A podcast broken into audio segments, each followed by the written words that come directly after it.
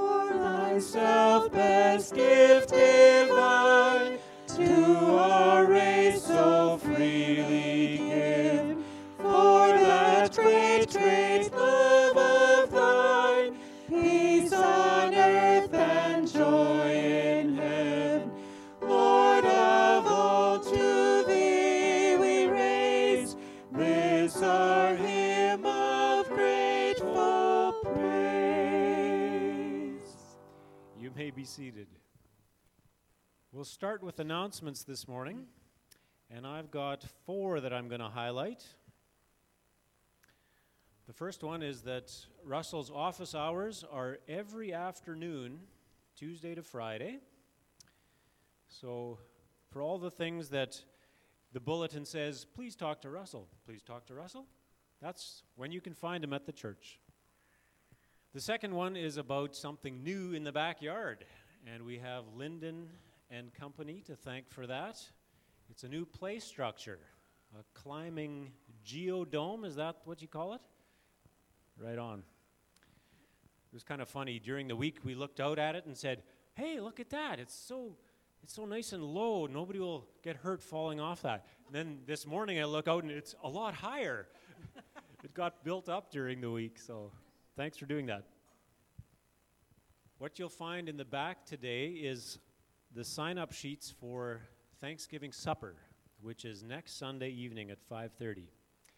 So, sign up for the cleanup, the the setup and all that sort of thing. But everybody who can is asked to bring a dessert, and everybody is invited to invite others to come join us. And finally, today, 3 o'clock, care home service you're also welcome to join us there, 3 p.m. Now, before we do our call to worship and continue singing, I want to tell you about the next song. So, Matt is going to put it up on the screen already. And if you want to look in your hymn book, it's number 51. And it's a bit of a story song. There are three verses. And what I want you to notice is that it's all about the story of Israel leaving Egypt and going to the promised land. You wouldn't maybe think of it just when you sing a song that's kind of a poem, but that's the story that it's referencing.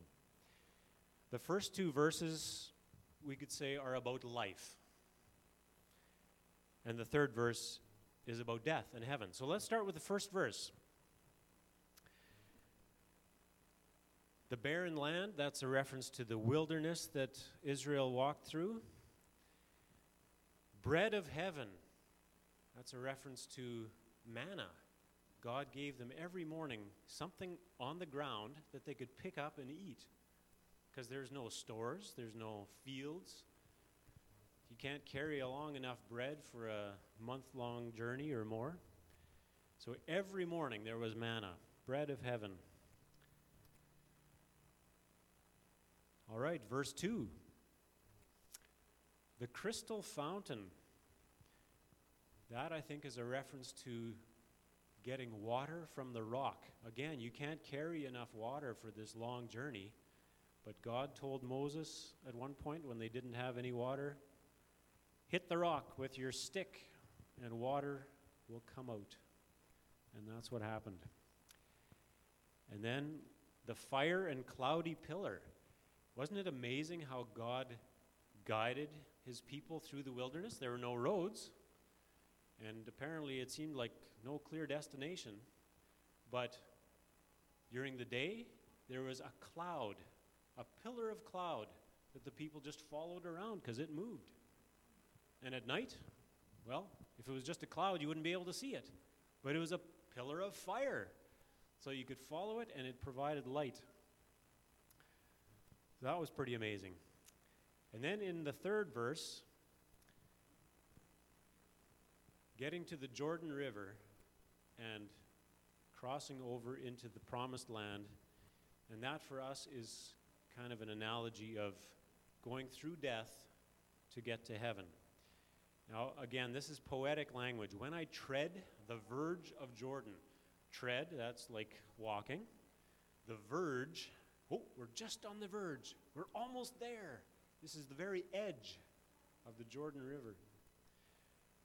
Bid my anxious fears subside. To bid is to ask. It's like at an auction when you when you're bidding. Hey, yeah, I'll take that, please. Ask or or uh, tell my anxious fears to subside, to go down. Bear me through the swelling current. Carry me through the, the fast moving water. And land me safe on Canaan's side.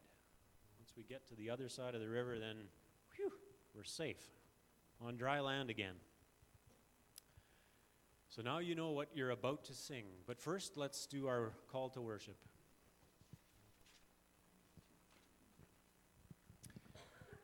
The earth is the Lord's, and everything in it the world and all who live in it. For he, For he founded it on the seas and established it on the waters. Lift up your heads, you gates. Lift them up, you ancient doors, that the King of glory may come in. Who is he, this King of glory? The Lord Almighty. He is the King of glory. Let's sing, Guide me, O thou great Jehovah.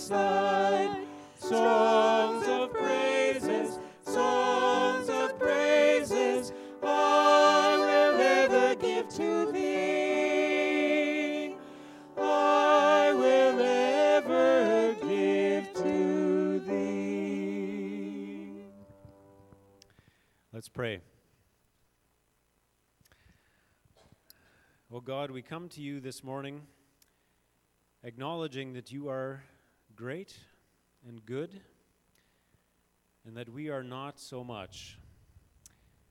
As the psalmist asks, Who may ascend the mountain of the Lord?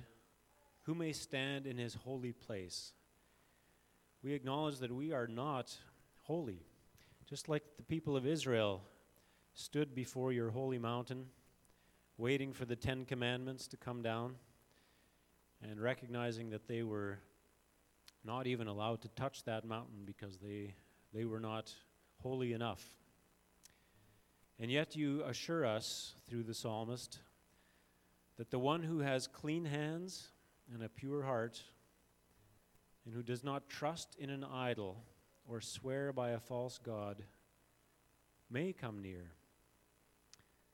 And so we confess that we are weak, but that you have cleaned our hands and given us pure hearts. And that is what we desire.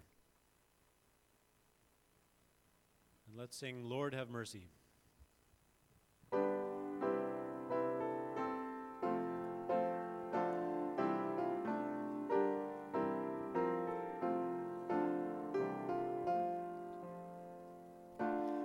I've forgotten the words that you have spoken.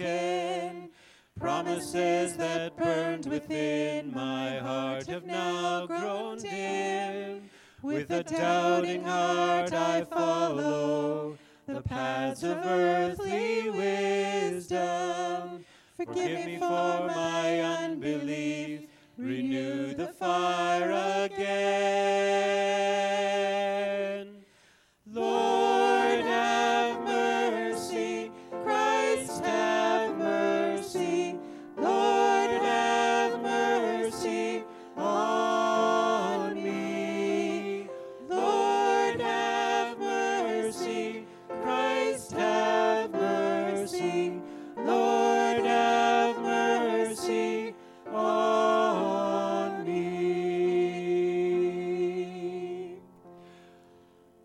I have built an altar where I worship things of man.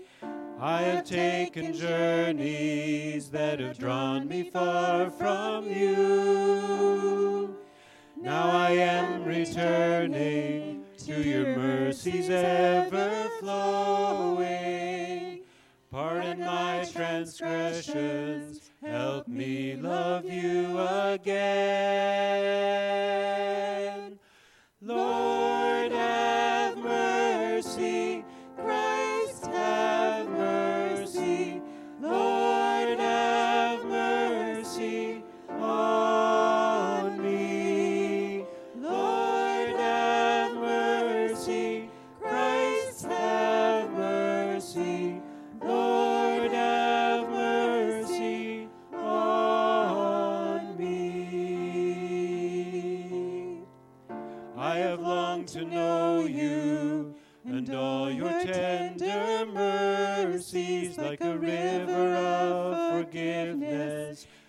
Ever flowing without end.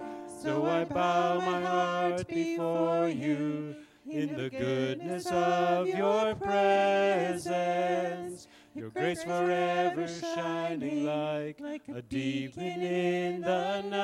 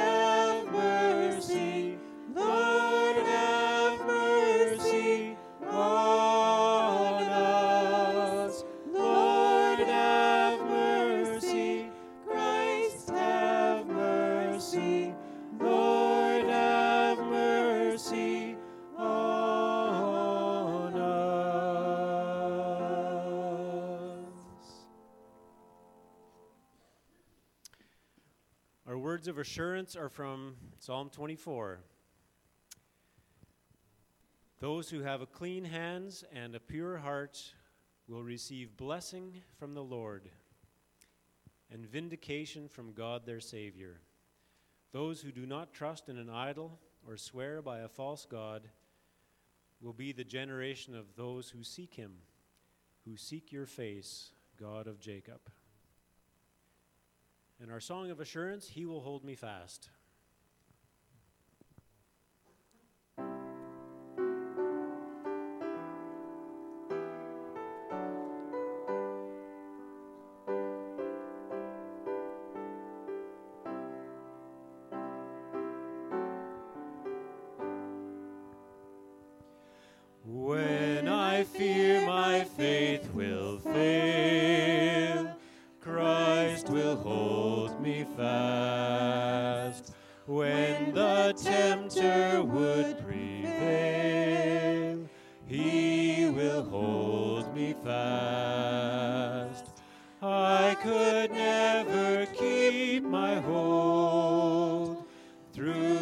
life's fearful path.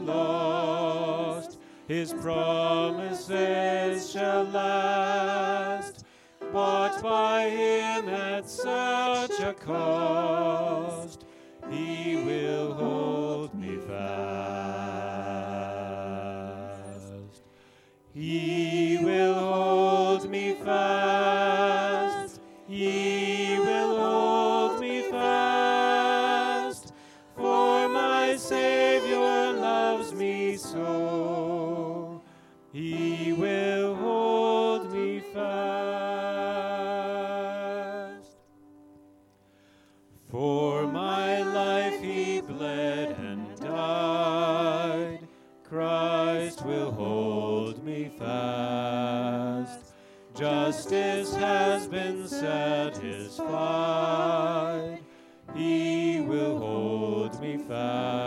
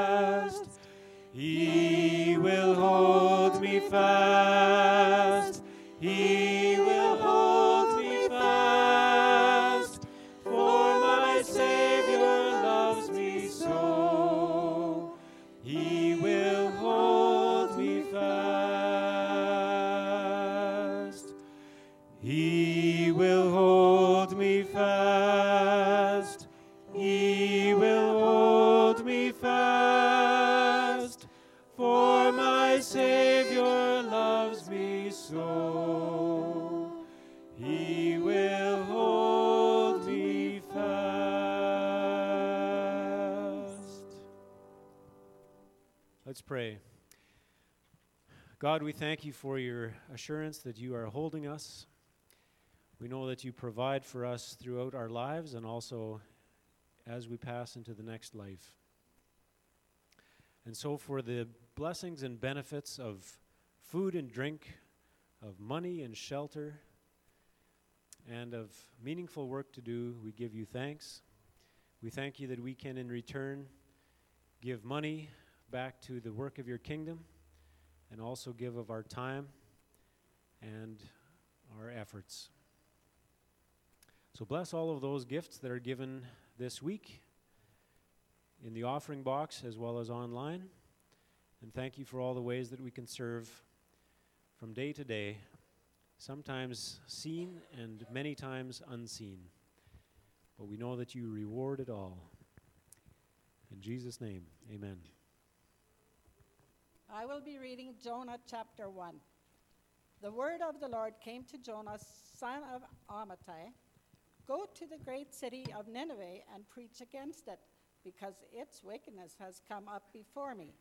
But Jonah ran away from the Lord and he- headed for Tarshish. He went down to Joppa, where he found a ship bound for that port. After paying his fare, he went aboard and sailed for Tarshish to flee from the Lord. Then the Lord sent a great wind on the sea, and such a violent storm arose that the sh- ship threatened to break up. All the sailors were afraid, and each cried to his own God. And they threw the cargo into the sea to lighten the load. But Jonah had gone below deck, where he lay down and fell into a deep sleep. The captain went to him and said, How can you sleep? Get up and call on your God. Maybe he will take notice of us so that we will not perish.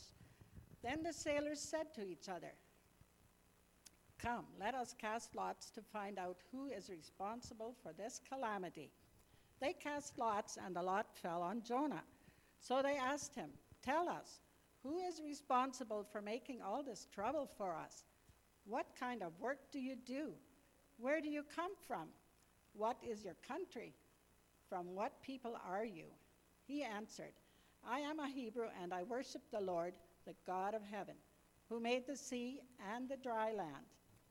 This terrified them, and they asked, What have you done? They knew he was running away from the Lord because he had already told them so. The sea was getting rougher and rougher, so they asked him, What should we do with you to make the sea come down for us? Pick me up and throw me into the sea, he replied, and it will become calm. I know that it is my fault that this great storm has come upon you. Instead, the men did their best to row back to land, but they could not, for the sea grew even wilder than before.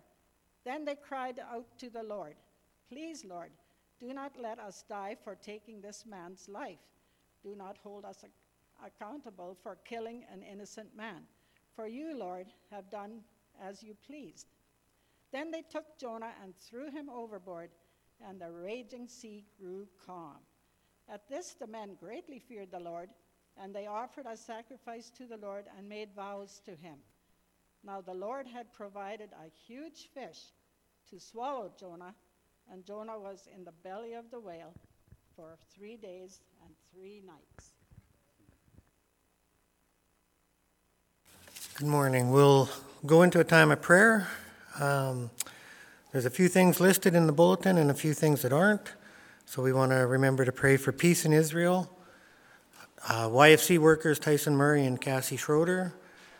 There's a number of different ministries we'll be starting up here shortly. So we want to pray for those ministries. Uh, we want to remember to pray for uh, Betty Queering's family as they they mourn and as they make arrangements and that. And we want to uh, remember to pray for Margaret and Ernie as she's unwell. We want to just hold everyone, remember these people in our prayers and our, and our thoughts. So let's just uh, spend some time in prayer. There was just something really powerful, I think, about corporate prayer. We um, come before, before God and unite our hearts and our thoughts and our minds. So, Lord, we just uh, come before you this morning and we just acknowledge the, just the tremendous hurt that is out in the world. We think of uh, thousands of people that have been killed and millions that are maybe more or less that will be displaced from their homes in this conflict in Israel. God, we don't understand and we don't want to take sides or think that one side is more right than the other, but we just want to ask God that you would prevail, that you would bring peace to that, uh, to that uh, area of the world. We think of those that are suffering, Lord, with the loss of a loved one, uh, with the sickness of loved ones. And God, we just bring them before you. We just ask, God, that you would bring a peace that humanly is impossible, but with you, God, is, is, there, is there for us. So we just pray that you would um, just intercede in the Queering family and in, um, with Margaret and Ernie and their family. Lord, we just pray for healing for Margaret. We pray for peace. And God, we uh, just look to encourage them in every way we can. And Lord, there's different ministries that are starting up and ministries that have been going on for for years, and we just want to bring them before you, Lord. Uh, think of YFC, the work that they do in the schools and in the community. God, we just pray that you would um, just give Tyson and Cassie um, strength and energy. Pray that you would give them a passion and a vision. And we pray, Lord, that you would bring kids that would connect with them, that they can build relationships with. We think of the ministries that are in the church. God, we uh, just pray that you would bring people to, to work, to help out bring, um, just encourage the leaders. And we uh, ask God that you would um, just bring kids um, to Kids Connect. We uh, pray that they would just hear from you and experience you in a, in a real way. We think of Mums and Tots. We just pray that it would be a good time of encouragement and building relationships with the mums. Um, and we think of Sunday school or kids, um, children's church, things like that, God. We just pray that you would give the leaders um, just, yeah, a real desire and a, uh, an ability to connect with the kids and share your word with them. God, we pray all these things in your precious name. Amen. And kids can be dismissed for Children's Church out the back. Ron and Charlene are waiting. Thanks.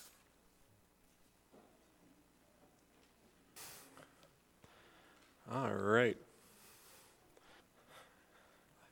Over the last couple weeks, we have been doing something uh, a bit different.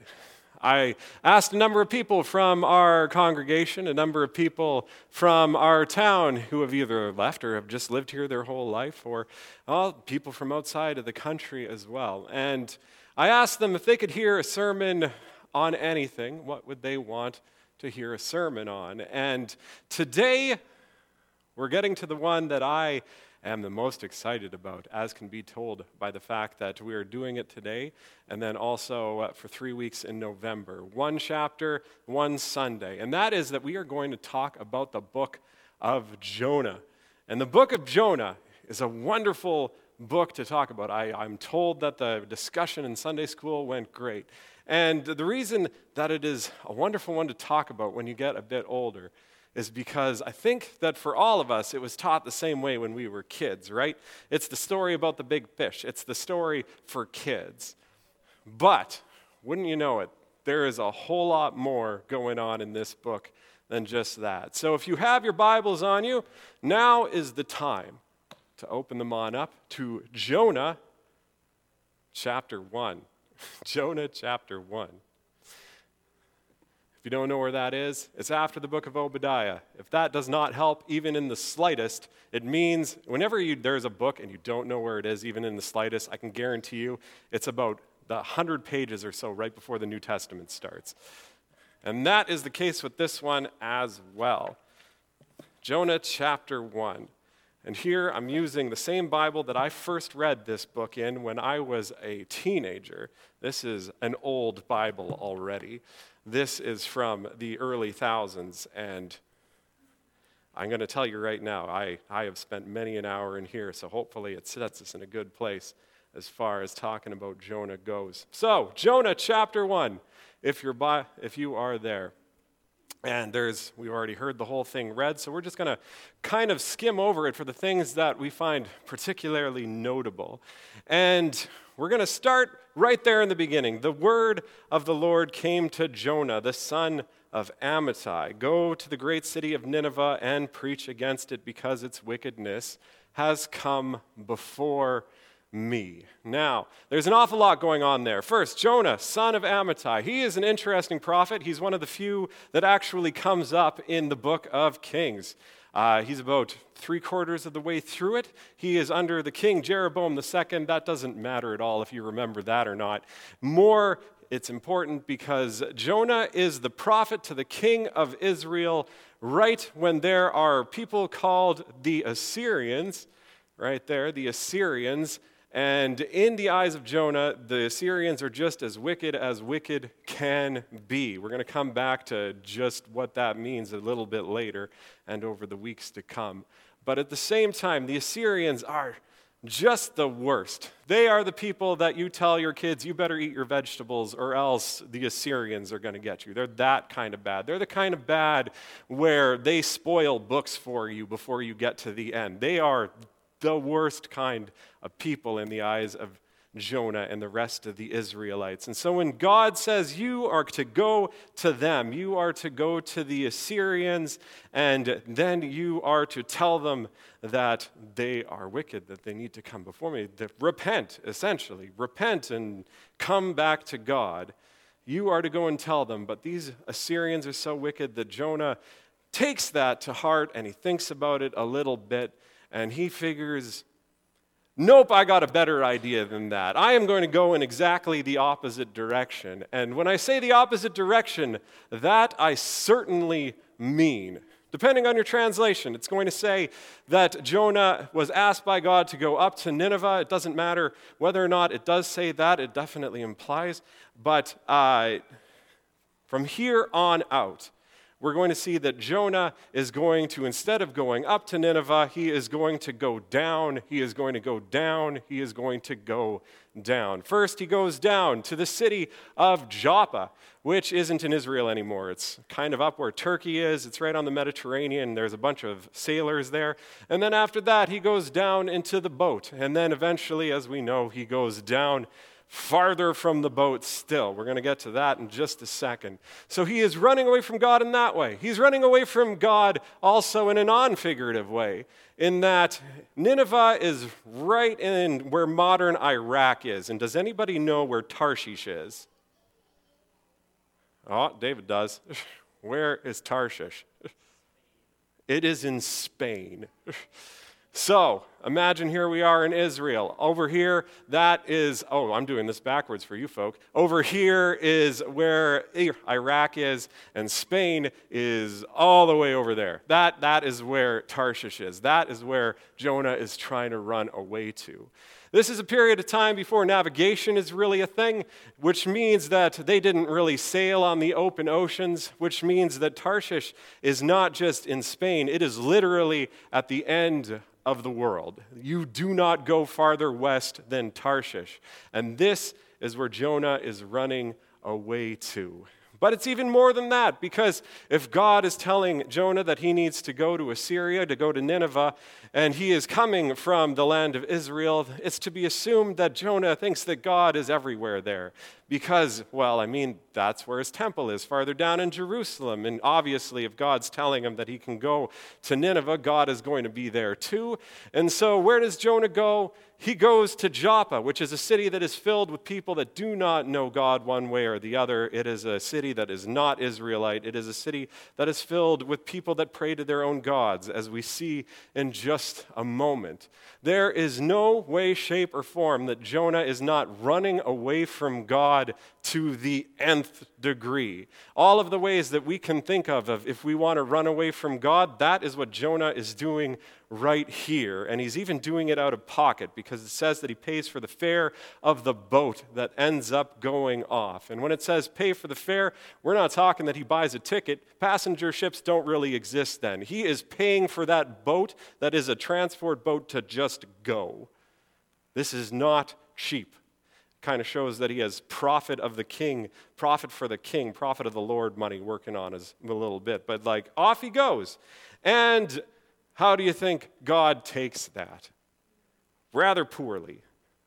God does not really care for this one as we can tell by the fact that immediately there is a storm. And not just a storm, but it is the worst storm that these seasoned sailors have ever seen before.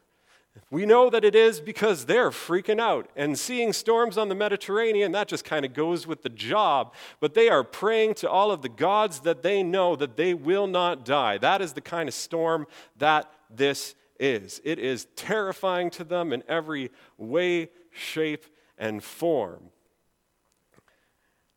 And then they figure there's one more guy on this boat. One more guy on this boat that should also be praying. We're going to go see him and see kind of how he is figuring. And so, what happens? We read they go down one more time. They're below deck, they're below sea level at this point. And that is where Jonah is. And what is Jonah doing? Is he praying as he probably should be? He is a prophet, after all. He's the kind of guy that you go to when things are bad so that he prays for you. And is he praying? No. He's asleep. And immediately we get pictures in our minds of Gethsemane that comes many, many years after this, where Jesus is praying with all that his heart, and he asks his disciples that they should pray ceaselessly as well, and what happens to them? They fall asleep. And we get that kind of picture going in on our minds. We're going to see that there's actually a lot that guns bring us forward into the New Testament in this passage alone, as well as over the book. But Jonah is the one who's supposed to be the most in sync with God. Jonah is the one who is a prophet. Jonah is the one whose entire job is to tell people what it is that God is saying. He's the one whose entire job is to pray at the drop of a hat for everything so that the best possible outcomes come. That is what Jonah is supposed to do, and he is asleep in the belly of the boat. So, understandably, the captain freaks out at this because what are you doing? We are all going to die. Why are you asleep right now? To which he books it on board, and then he figures that now is exactly the time where we should be figuring out the cause of this, because this is clearly a storm that is unlike any other. This is the time where we want to figure out why this storm is so bad. And so they cast lots, and immediately we also remember the New Testament. Zechariah, that is why he goes into the middle of the temple, right in the beginning of the book of Luke, because they cast lots to determine what it is that God wants. You cast lots so that you can divine the will of God in different parts of the Bible, and so you can come into his presence and know what he is doing. And well, now they cast lots, and God's like, this dude's your problem. Jonah, he is your problem. And so they confront him. And they ask him, What have you done? And they pepper him with questions of all sorts. Who are you? What have you done? What are you? There's five of them here, just rapid fire, one after another, after another, after another. And then finally, he answers. And he answers in a way that almost sounds just blase to the whole thing. And that kind of is sums up Jonah in this part of the passage. When I think about Jonah and God, I kind of think of somebody whose dad told him that he is, no, clean up your room. Now is the time to clean up. And he's like, how about instead I don't do that and I take off to a party and then his dad is going to that party to drag him back. That's how I read Jonah talking in this. He's blasé about the fact that the, everyone around him is near death itself. And he tells them when they ask, Who are you? And he says, I'm a Hebrew. I am, and then he kind of chokes on his words a bit. I follow the God who created the land and the sea. it's kind of how he says it. And I figure in exactly that moment, he realizes that perhaps taking off in a boat is not the greatest way to try to escape God. As a prophet, probably he should know that Satan God is not the greatest of ideas in the first place, but a boat, Maybe that was a bit dumb. And everybody that is on that boat with them very much thinks so because they straight freak out, because obviously they freak out. And they ask, Well, what are we going to do to stop this? To which he's like, Well, if you toss me into the water, then it's all going to be okay. Notice he doesn't say at any point, if you turn the boat around and go back to Joppa so I can do what I'm supposed to do, then everything will be fine. He says, if you toss me in the water, if you literally kill me, because he has no reason at this point to think that God is going to save him. He literally would sooner die than do what it is that God is telling him to do. If you toss me in the water, it'll be fine. to which, obviously, the sailors aren't a big fan of that. They're not a big fan of that because this is a God that has created a storm unlike any that they have ever seen before. This is a God that created the sea. And as we talked about last week, the sea is wild, it is wilderness, it is chaos embodied. There is nothing more powerful than the sea in the minds of the people from this time. And so that this is the God that made it, and this is the God that at will can create a storm like that. Obviously, they're terrified, which means they don't really want to throw Jonah into the water because if this is a Hebrew, if this is somebody that follows that God, then maybe that would just anger him a little bit, killing one of his prophets.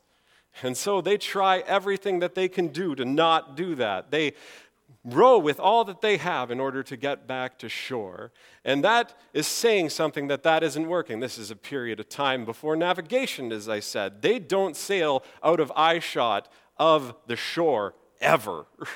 because the moment you do that is the moment that you get lost to the waves. They are within eyeshot of the shore, and they cannot sail back to it.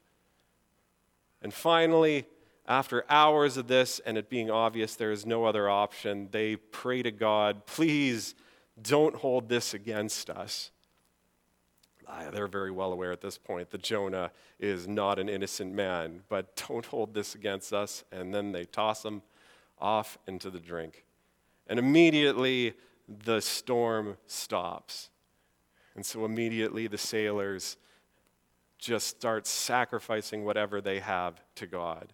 They make vows to him. They are now followers of our same God, and they are just ecstatic about it. Jonah was the one that was supposed to be in sync with God, but he is the least godly person on that boat. And Jonah is exactly where he wants to be at this place, he figures. He's gotten out of it. He doesn't need to go to Assyria. He is going to drown, everything's going to be fine.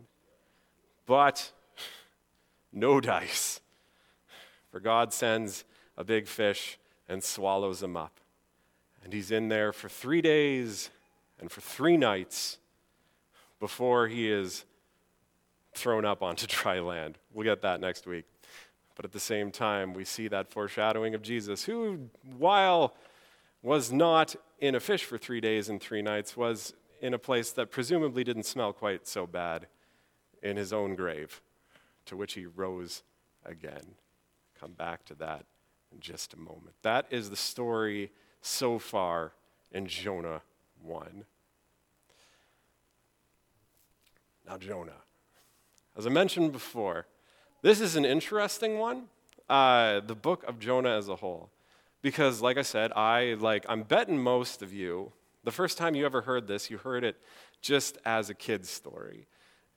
After all, there is literally a big fish in it, so it's a tall tale, uh, something like that, right? This is a story that is for children. And I didn't come back to it for a long time. I think actually seminary was the first time that I actually looked into this book to any extent. They actually had me translate the whole thing. It was my first attempt at doing something like that, and it is not legible. It does not make sense. But did I do it and did I get a passing grade? Possibly. But one thing I found when I went through that book of Jonah is, is that there is a lot going on there that we don't necessarily notice. The first thing is, is that as you go through it, the more you realize it's a straight out comedy. It's a straight out comedy. I mean, Look at it for just a moment. Right in the beginning, a prophet of God decides that he is not going to listen to his God. His God, who he says is above all things, his God, who is literally the creator of the waters and the land, creator of all things. He's not going to listen to that God. Instead, he is going to go and do the exact opposite. He knows exactly how that's going to turn out. There's no way that it would turn out any way other than that. And yet, he runs away. He falls down instead of going up. He goes to people that he thinks don't know God one way or the other, and they come to know God seemingly better than he does. It is a comedy of errors that eventually ends him literally in the belly of a fish. It's funny. It's funny as you go through it. And it's supposed to be funny because the book of Jonah is a satire. It's poking fun at a particular way that people from the time that it was written understood themselves. And it says up there, it was written long after Jonah lived. And we know that because, you know, in the same way, if you ever opened like Shakespeare or something and you can't make heads or tails of it because it's talking like just nonsense, thees and thous and pentameter and all of that? You stick with it long enough and you understand it. But when you first go into it, like what's going on, and then you read what's a great book from today, like I don't know what Twilight popped into my mind. Not that. But you read a book from today and like the phrasing is all different and the words are all different. And it makes perfect sense because they talk like we talk. Hebrew does that too. Hebrew does that too. And books that are from a certain period of time and books that are from another period of time, hundreds of years later, don't sound alike. And you can actually tell the time that they come from by the language that's used. And so, even though Jonah is a real guy, Jonah is in historical documents under Jeroboam II, who also is recorded. And uh, the king of Assyria is also recorded. Like Jonah is a real guy. This book that is about him is written hundreds of years later. And it's written during a time that is called the post exile, in that the people from Israel eventually got conquered. We're going to get to that. And then they went off, and then the people in Judah that are down there also get conquered, and they go off and they come back. And the people, once they come back, they have a very particular way of understanding themselves. They have a very particular way of thinking about their role in things. And that is, is that they are kind of the point of everything. This isn't all the people that think like that, but some of the people in charge absolutely do. And you get that notion when you read through books like Joel. The people are pretty positive that they are the end purpose of what God is doing in the world. The people are pretty positive that they are the most important, that they are the reason for it all. And the book of Jonah takes that idea and kind of uh, prods it a little bit to poke it to the right direction. And to get you to the point where you can kind of see this happening, let's look at this passage just quickly again and have a bit of an idea of what's going on. First off, who is it that God tells Jonah that he needs to go and to save? Right there in verse 1. It is the Assyrians who are in Nineveh. As I mentioned, the Assyrians are the ones that conquered Israel and didn't just conquer Israel. Every moment of the story of them conquering Israel would play out like a war crime today. Like it is the worst of the worst what happens there. I want you, Jonah, to go to these people that are not just the wicked, but are the wickedest of the wicked. Everybody that's reading this would have known exactly who the Assyrians are. They would have known exactly just what is being told to them by God. I want you to go to those people and I want you to get them to repent. I want you to get them to follow me. That is what God is saying to Jonah. To which Jonah acts exactly like you would expect somebody that thinks that he is the end point of the entire game to act. He's like, I hear what you're saying, but clearly I know what God means better than he does. And he takes off. And every step along the way, God follows him. And every step along the way, he acts like he is the one that really is the point of it all. And yet, around him, everyone ends up coming to God.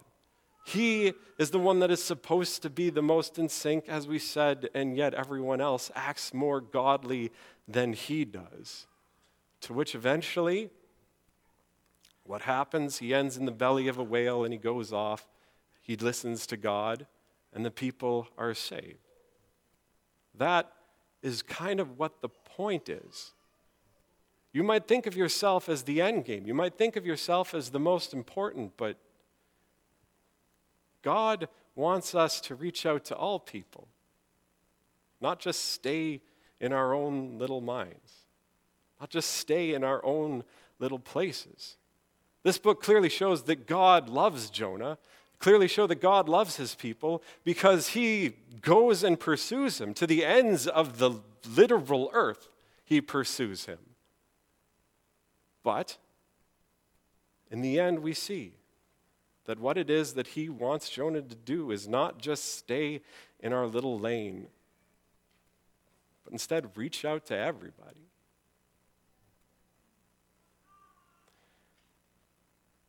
Now, as we mentioned before, there's a lot of foreshadowing to Jesus in here. And now's the time to probably mention that Jesus picked up on that too. Matthew 12, verses 38 to 41. You can read that sometime. He there says that he is Jonah, he is the new Jonah. Jesus compares himself to Jonah, except for he is Jonah as Jonah should have been. He's Jonah, but without all of the running away first. And he's Jonah as Jonah should be because you can see that in Jesus' ministry, can't you? Like, what does he do in his ministry? He's called to reach out on behalf of God to all of the world. And he does that. And then he also goes into the belly of the grave in the same way that Jonah goes into the belly of the fish. And he does that. Three days, three nights, he is in there. And then when he rises again, all of the world now has the ability to know who our God is in a way like never before. If only you believe that Jesus Christ is the Son of God, if only you follow him as he calls, you will know eternal life because of the actions of our God. He is reaching out not just to his own people, he is reaching out to everyone. Jesus is the new Jonah, just Jonah as he should have been. And because of that, as disciples of Christ ourselves, people that are called to follow the Lord, people that are called to live according to what it is that he teaches with every waking breath, we are called to be like Jonah as well. Unfortunately, that comes with a pretty steep cost. And that just as in the book of Jonah, he reaches out to the wickedest of the wicked, just as in Jonah, he reaches out to those that are outside of the in group. Just as in Jonah, we see that God doesn't want us to just stay in our own lane, though He loves us truly, but we are supposed to get out there and show the entire world that God loves them too. Means that even those who are wicked in our own eyes, the book of Jonah is telling us we need to bring them into the fold too. And that is impossibly hard for us to take. Because we all know people that we just can't stand. We all know people who we think are the epitome of wickedness. We all know people that are those people that are outside of here. And we know that we're supposed to go out to them. We, we are told that in Scripture. We're told that in church. We know we're supposed to go out to them, but at the same time, we run away too, but we have devised a much more clever way of trying to run away than to go to the corners of the earth. We know that doesn't work. The book of Jonah tells us that doesn't work. We don't go out to the corners of the world to try to run away from God. We can do one better than that. We just come in here and we stay in here and we don't look past our own walls. That's what we do to run away from God. The church is not called to run away from God by retreating inside of these walls, though. The book of Jonah tells us that. The book of Jonah tells us that the point of it, though God loves us so very much, and we see that on every page of Scripture, the book of Jonah tells us that we are to build these walls out to the corners of the world itself. We are to build these walls out so that even the most wicked and the people we put our nose in the air and we walk by, even the people we absolutely cannot stand, we're to build these walls out to the corners of the world so that they have a home here too, the same that we do. So that they are the chosen people, the same as we are. We are adopted into that same family that Jonah represents. We are a member of that same family. That's one of the main points of the book of Romans. Jesus himself says that in the book of John.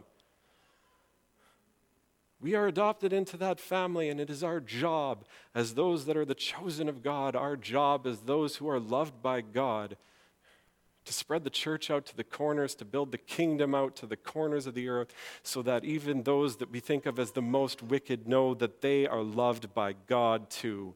So that if they just make that decision the same as we do, that they are followers of Christ, that they will find a home here.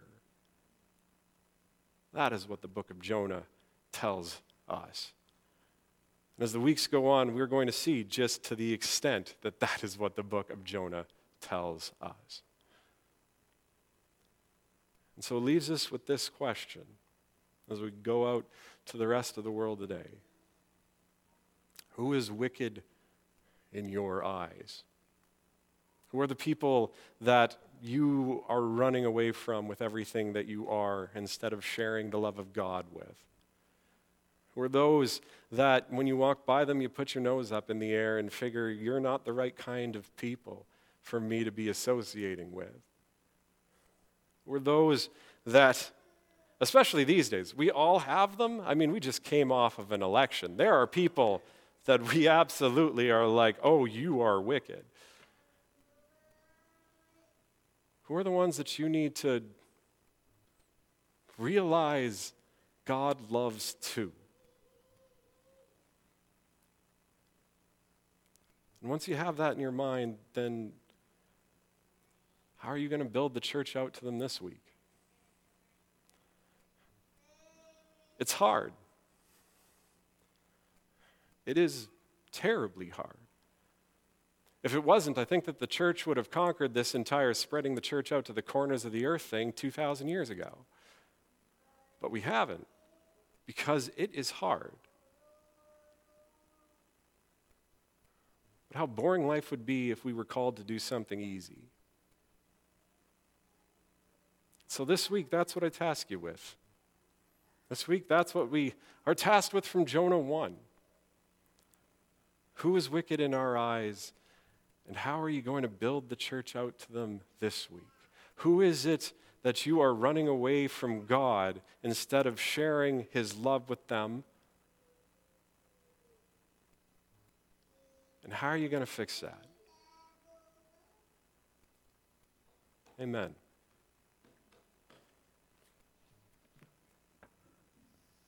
Thanks for that challenge and encouragement, Russell. Part of our response can be this sense of surrendering to God, agreeing with Him and doing His will. So let's sing, I Surrender All.